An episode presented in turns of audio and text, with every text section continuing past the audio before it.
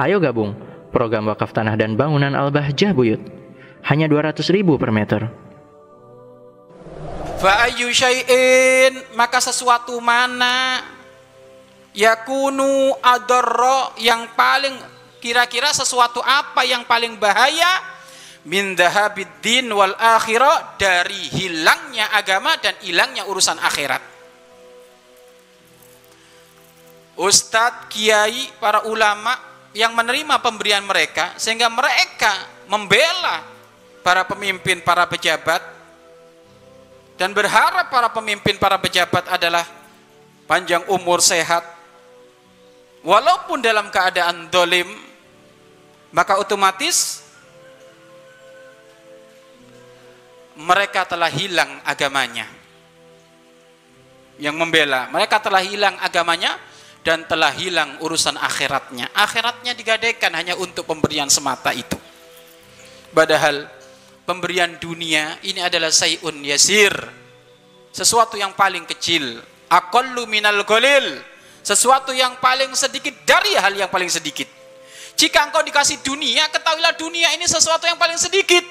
Pemberian yang sangat agung adalah ad-din agama pembekalian yang sangat agung adalah wal akibah urusan akhirat Loh kalau kamu menggadaikan urusan agamamu dan akhiratmu untuk membela keculasan mereka, untuk membela ketidakadilan mereka, maka engkau telah menjual agamamu, menjual akhiratmu untuk kepentingan sesuatu yang sangat remeh urusan dunia.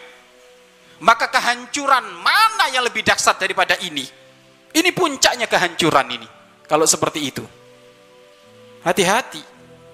Kehidupan kita ini bukan hanya di dunia. Kehidupan kita ini di akhirat.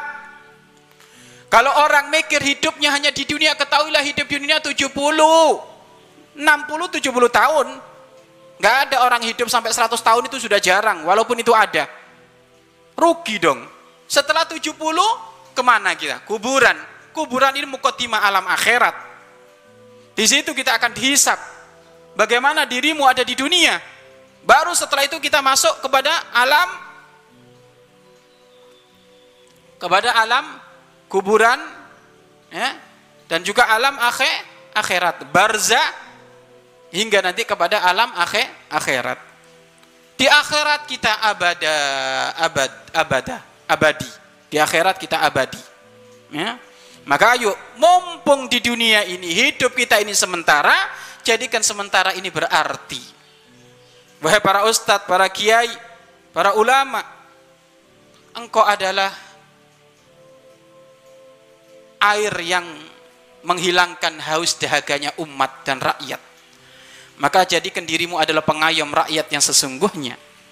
Jangan sampai dirimu masuk wilayah terjual imanmu, masuk wilayah tergadaikan imanmu. Pikirlah syariat baginda Nabi Muhammad SAW. Ini pendidikan dari Imam Ghazali rahimallahu taala. Namun kami yakin banyak para pemimpin yang soleh, banyak para pemimpin yang adil.